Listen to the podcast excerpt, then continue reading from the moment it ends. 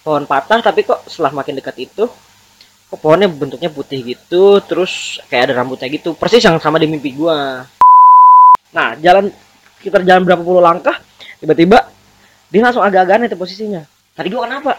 Ini kita di mana? Kenapa sih gua? Langsung kayak orang bingung gitu gua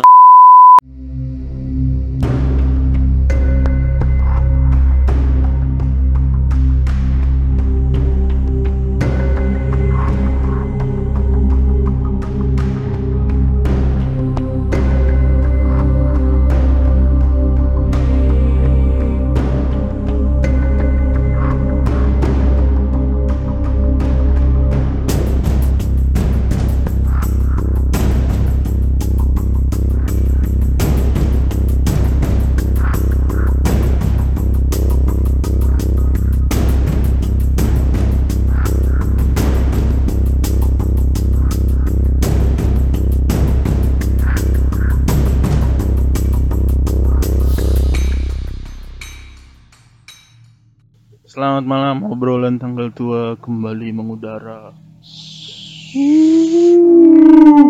Malam ini kita eh, nggak kayak biasanya eh, ngambil ngambil take podcast di tempat yang biasanya. Kita hari ini bertamu. kita hari ini ke rumah Damar langsung khusus buat liputan. Dapat tuh ada Bobby. Wah, Bobby si ular. Oke, balik serius langsung. Jadi eh, kenapa kita tag di sini? Karena eh, beberapa hari yang lalu eh, Damar tuh sempat ngirim video ke grup eh, grup kita tentang eh, adanya ya Reking.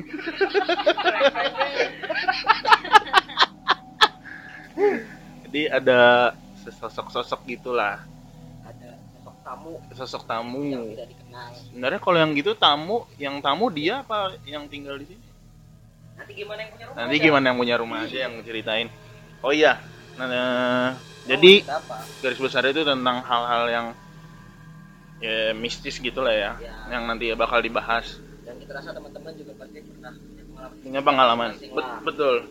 Nah hari ini tuh kita langsung ngedatengin yang narasumbernya langsung. Di rumahnya langsung. di rumahnya langsung. Siaran langsung. Jadi hari ini ada Agil adanya Damar mungkin bisa dikenalin dulu dikit. Cek cek. Saya Damar. jelas anjing apa nih? Gua kenalan. Eh. Abang ini kenalin nih adik gua gitu. Oh gitu Nih, ada adik gua nih yang mau cerita tentang kehororan rumah gue ya. yang penuh dengan mistis. biasa aja Om. Kamis. apa kami Kamis Kami- misteri. ah enggak ini lu itu udah ada ya Itu udah, Udah, ada. udah ada. Itu udah ada. Terus oh ya, ya, ini ada adik gua yang jadi narasumber kita-kita untuk malam ini, untuk tag kali ini yang bener-bener si korban jatuhnya, bukan pelaku ya, pelakunya si setan. Kalau dia si korban yang telah dijaili, dia di yang paling ngerasain yang benar. Eh, boleh dikenalin langsung Oh iya. Aja. Oke oke. Ini ya. ada ini ini ade saya silakan nama saya Sopi biasa dipanggil Agil jauh ya ya Bang? jauh ya jauh ya jauh jauh, jauh. Beda. Jauh jauh. Kenapa itu Agil tuh dari mana? Dari mana Agil? Oh, Dia bisa dipanggil Agil bisa maksudnya. dipanggil Agil. Kenapa no- namanya? Gue harus tahu kenapa oh iya. ya goblok. Coba Mar jelasin kenapa. Jadi Agil dulu pengen manggil Sofi terus kepleset. Sofi Agil Agil Agil. Itu kayaknya langsung aja Bang, ya. Iya, oke langsung aja. Mana darinya? Ya langsung aja. Oke oke. Jadi gimana? Em, lanjutnya Kang. Rupan. dikenalin dulu Agilnya. Dia belum dikasih kesempatan ngomong. Udah tadi udah, udah. segitu aja Gil. Iya. segitu nanti aja. cerita panjangnya nanti nanti cerita panjangnya nanti. Nanti aja. Oke tadi Damar udah udah bilang kalau si Agil ini adalah kita eh, tempatkan di sini sebagai korban dari kejadian-kejadian yang ada di rumah ini. Bukan sebagai pelaku tadi seperti yang Damar bilang. Nah sebelum nanti kita akan masuk ke sana terus em, terakhir juga informasi yang gue dapet kalau ternyata ada media yang tertarik sama ya kisah ini dari media dari medsos. Berawal dari medsos. berawal dari medsos. Nah, tapi nanti kita juga akan ceritain itu.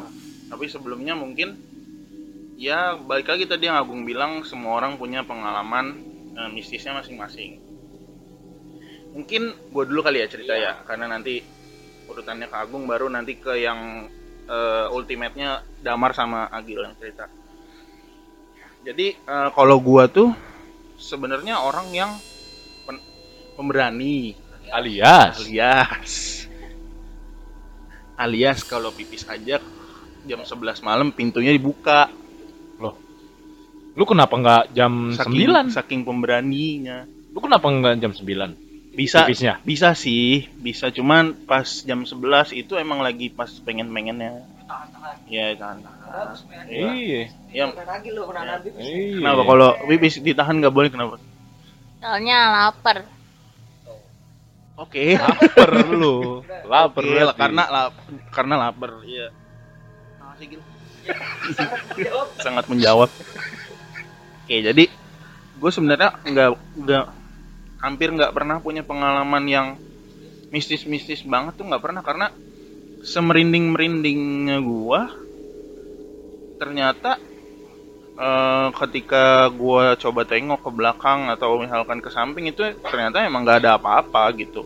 Contoh dulu gue hmm, gue tuh punya mbah di Purworejo sekarang udah meninggal dua-duanya. Jadi gue dulu sempat sempat beberapa kali pulang kampung waktu tahun 2006 2005an waktu masih SD nah itu tuh gue selalu lewat yang eh, kalau di Jawa kan banyak pohon bambu ya. Hah? di sini Ini juga banyak banyak. sih di sini juga banyak ah sih. banyak kan Cina nggak di Cina banyak pohon bambu. Oh makanan panda ya oh, iya, pohon panda kan kenapa nggak di taman safari banyak nggak pohon bambu? Kan ada panda. Terus? Jadi gitu. Ya gue selalu setiap setiap lewat situ ya selalu ngerasain merinding tapi setelah gue lihat ya emang nggak ada apa-apa emang guanya aja ya Awalnya nggak enak. awalnya nggak enak emang guanya aja tapi pernah sih dulu waktu kecil Ngapain lu pengalaman kata lu emang ini apa ya gue nggak bilang ini terlalu serem sih cuman itu udah serem banget menurut lu. iya ini Iya. udah udah udah serem banget Orang kan level seremnya beda-beda. Iya, benar. benar. Jadi tuh waktu gue SD pernah gue malam tuh bangun sekitar jam 2 atau jam 3an, gue lupa. Gue TK. Terus eh, dari jendela tuh dia pagernya rumah gue kan rendah ya pagernya, jadi bisa langsung kelihatan ke jalan. Jadi waktu itu tuh ada kok rame apa kayak bukan rame kayak orang-orang ngobrol ngobrol-ngobrol gitu ini siapa jam segini masih ngobrol pas gue lihat Hmm. keluar tuh eh, ternyata ada tiga ada tiga sosok eh kakek nenek-nenek sama cucu atau anak kecil ya gue nggak tahu pokoknya itu anak kecil dulu gue nganggapnya nganggapnya cucu nah eh, mereka tuh ngobrol gitu cuman gue nggak bisa denger cuman kayak ngeliat doang ngobrol eh terus mereka tuh tiga-tiganya matanya tuh hitam gitu mungkin nggak ada ya gue nggak tahu sih tapi kayak hitam gitu deh pokoknya Kita semua gitu. hmm, hitam Oh. bukan kayak Oh, iya, hitamnya iya. tuh hitam tahu. kayak Ah. dari dari kobuzer gitu oh teplak teplak hitam Iya sampai sini hitamnya. Gua nggak tahu mereka matanya kosong apa enggak. Udah itu Iya, udah tepat udah paling serem buat gua. Terus panda gitu lah. Iya kayak panda. Terus selama jangan yang tak ingin di Cina tadi oh yang Oh, iya. dia makan enggak Iya, usah. Sorry Bang. Lanjutin. nah.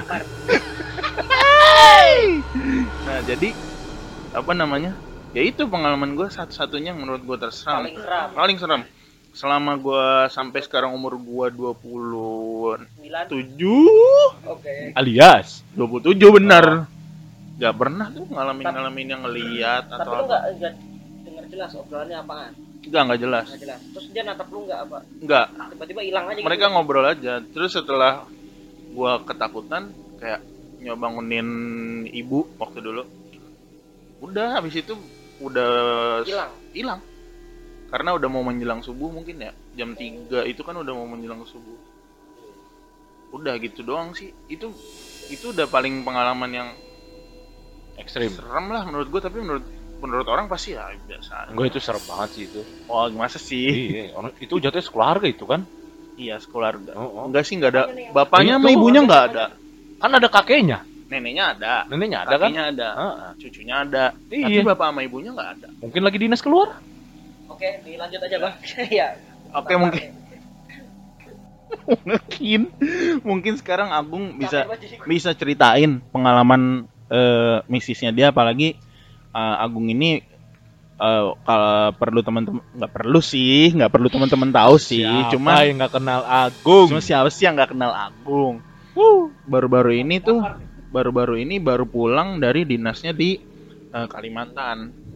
Yang mana Kalimantan sangat kental dengan unsur-unsur kimia.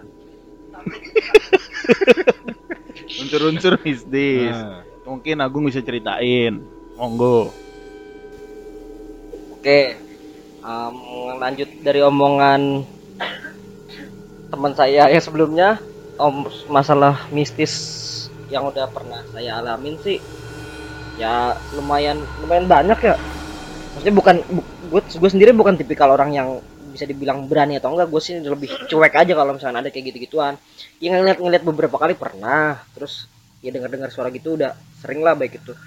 Karena emang kalau suara-suara udah sering lah yang notabene rumah gua kan masih di kebun gitu kan ya. Jadi emang masih banyak yang bisa bilang masih banyak gitu gituan kayak ketawa suara ketawa suara ketiwi suara iya suara-suara ahi. sama aja.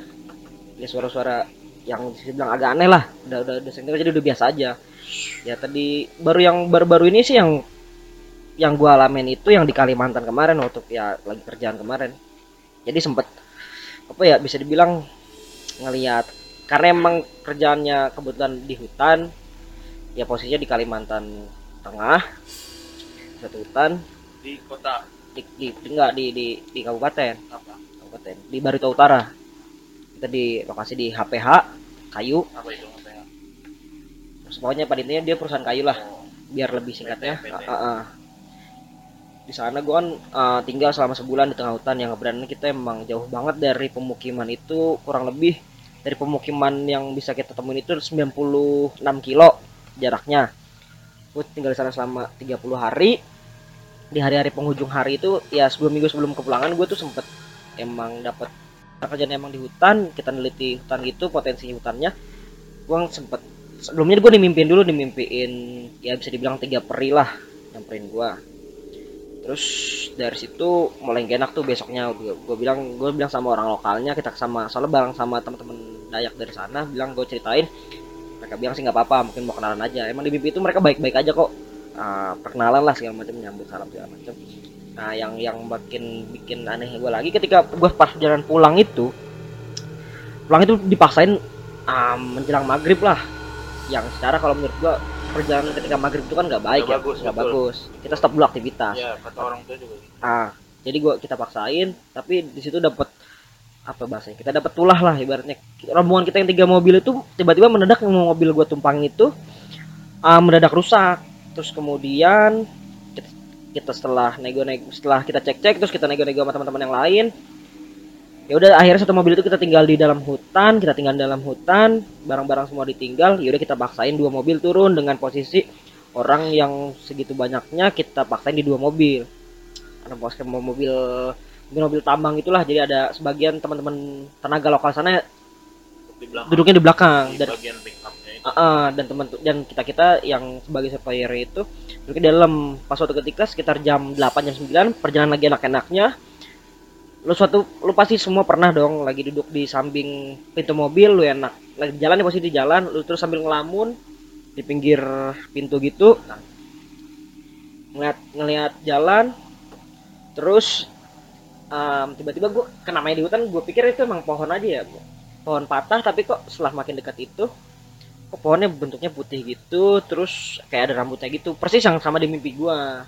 Peri peri itu. Peri si peri itu. Terus gue pikir gua nggak halusinasi ya yang ngeliat kayak gituan. Tiba-tiba ketika setelah lewatin itu tukang bubur tukang bubur bukan main bubur di hutan.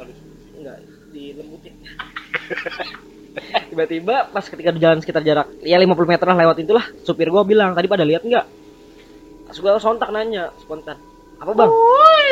Oh iya bener terus, terus gue langsung kontak nanya apaan bang? Dia bilang tadi setan oh benar berarti gue gua, gua, berarti emang kelihatan gue benar orang iya si supirnya itu. Kan gue di posisi dalam mobil itu berlima kita yang didis, didesakin dimuat-muatin dalam mobil.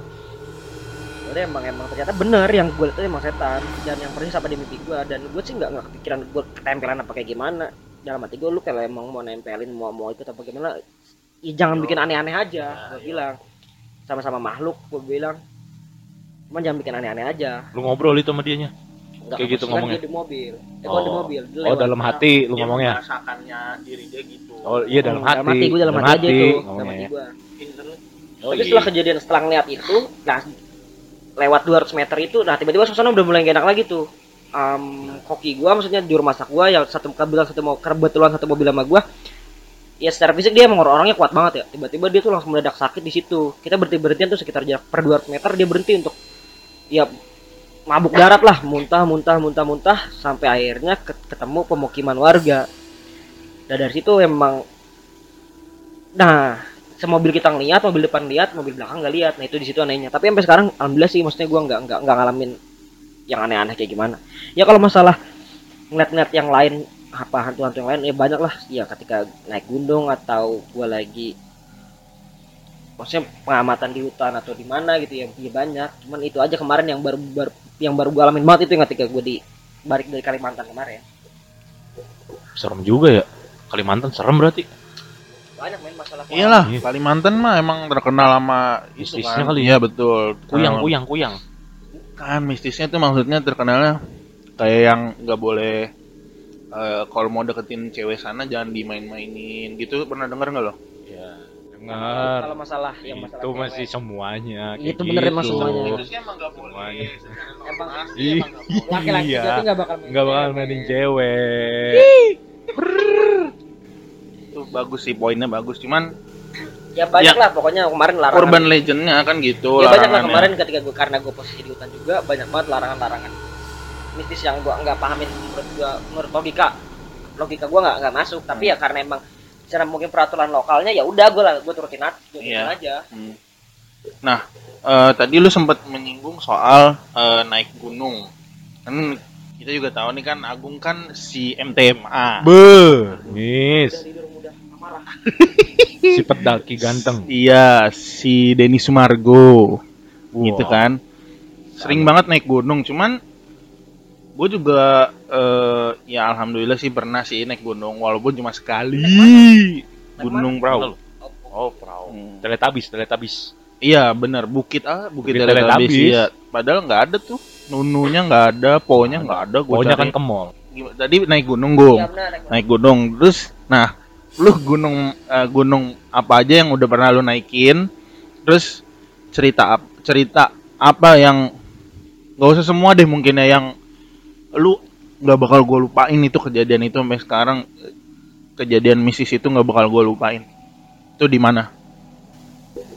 masalah naik gunung sih mungkin yang nggak bakal berkesan banget ya selama gue hidup ini yang kemarin gue naik di Arjuna Jawa Timur Uh, serem tuh. gue nggak tahu itu pengalaman ya terserah teman-teman nyimpulin kayak gimana masalah misi atau enggak kebetulan waktu itu gue naik kebetulan lagi penelitian juga karena gue ngambil waktu itu penelitiannya tentang wisat- wisata spiritual gue ambil di Malang kebetulan tapi karena Arjuna itu masih masuk bagian Malang gue kan pas banget hari nyepi gue mesti ngeliput ke sana ikut rombongan orang mau ritual di sana gue lewat jalur religi lor Purwosari itu kan gue naik sama temen SMA gue yang kalau teman-teman tahu di sini mungkin Aji Pangestu gue ik- Oh, iya. ikut gue naik ah, gue naik sana bertiga Kipernya kipernya Panji ya, kipernya Panji. iya benar benar Itu ade lu.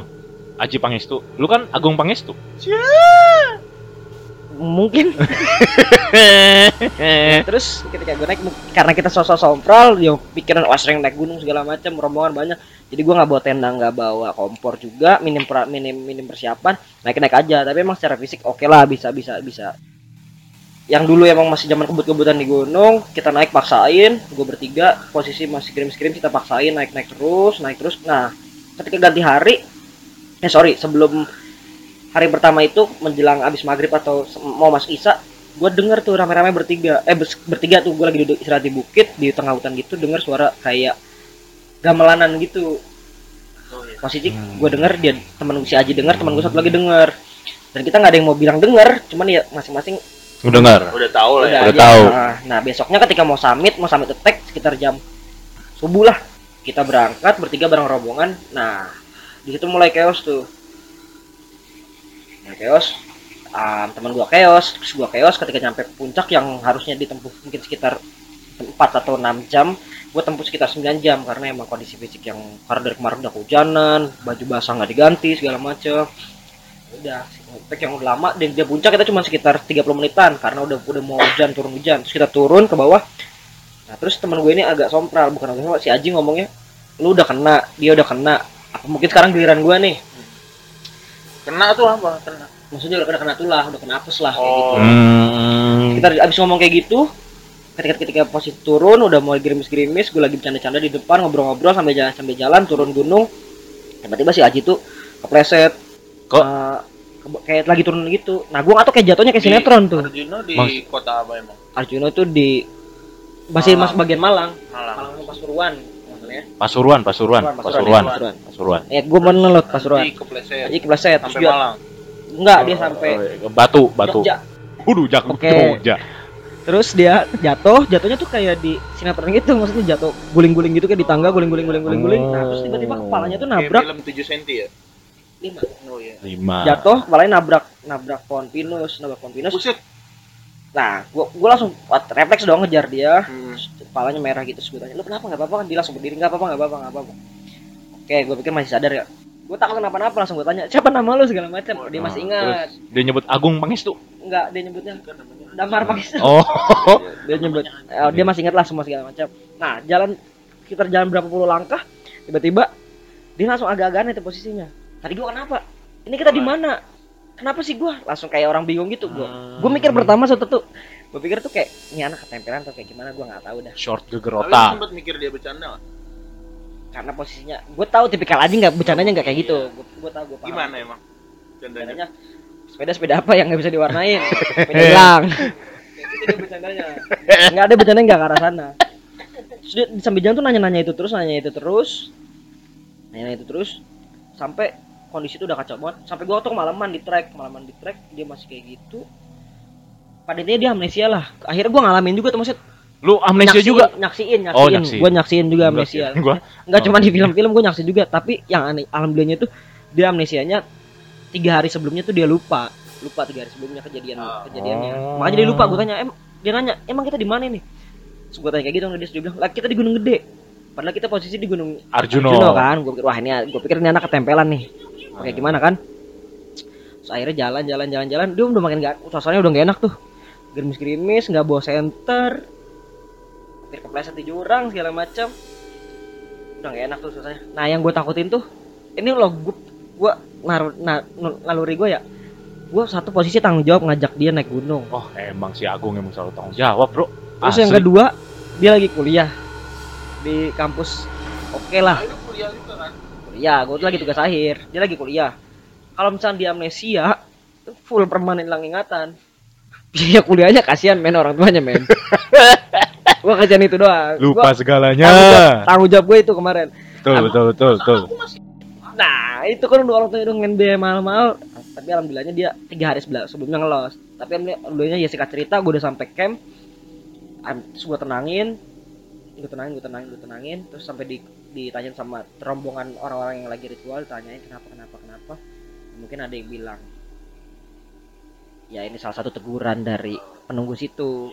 Atau mungkin emang karena ya pure kecelakaan aja. Tapi emang gue jelasin sendiri sebelumnya jalur yang gue liatin itu emang jalurnya religi petilasannya Arjuna. Kebetulan itu di setiap posnya itu emang tempat-tempat orang sembahyang. Jadi bisa dibilang kental banget lah suasana.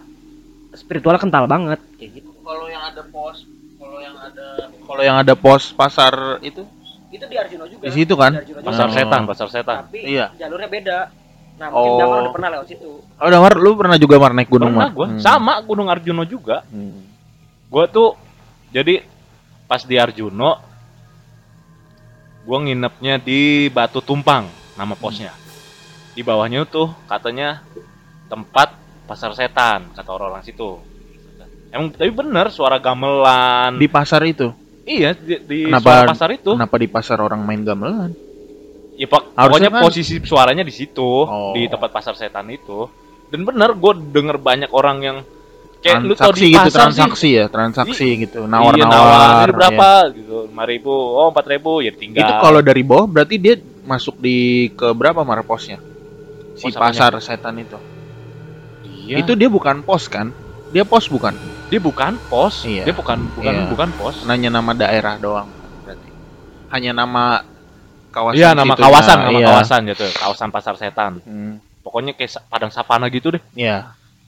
rumput-rumput ilalang, Hmm. yang bergoyang-goyang, Hmm, Anoa. anoa segala macem. Ya udah, gue pernah Junus gitu. Terus lanjut. Em, udah cerita cerita di gunungnya itu nggak ada pengalaman seremnya. Nggak ada, cuman Hmm. ya gue cuma denger suara gamelan doang. Oh, Itu pasti ada. emang setiap tempat sih gue yakin pasti ada Ya, ada. tempat lain apalagi tempat-tempat gunung gunung kan yang rata-rata kan emang yang masih dibilang masih sakral lah kalau gue bilang pasti ada tentunya yang ada di gunung gue yakin di rumah kita pun pasti ada Oh pasti. apalagi ini yang baru kejadian kan Pasti. di rumah Dama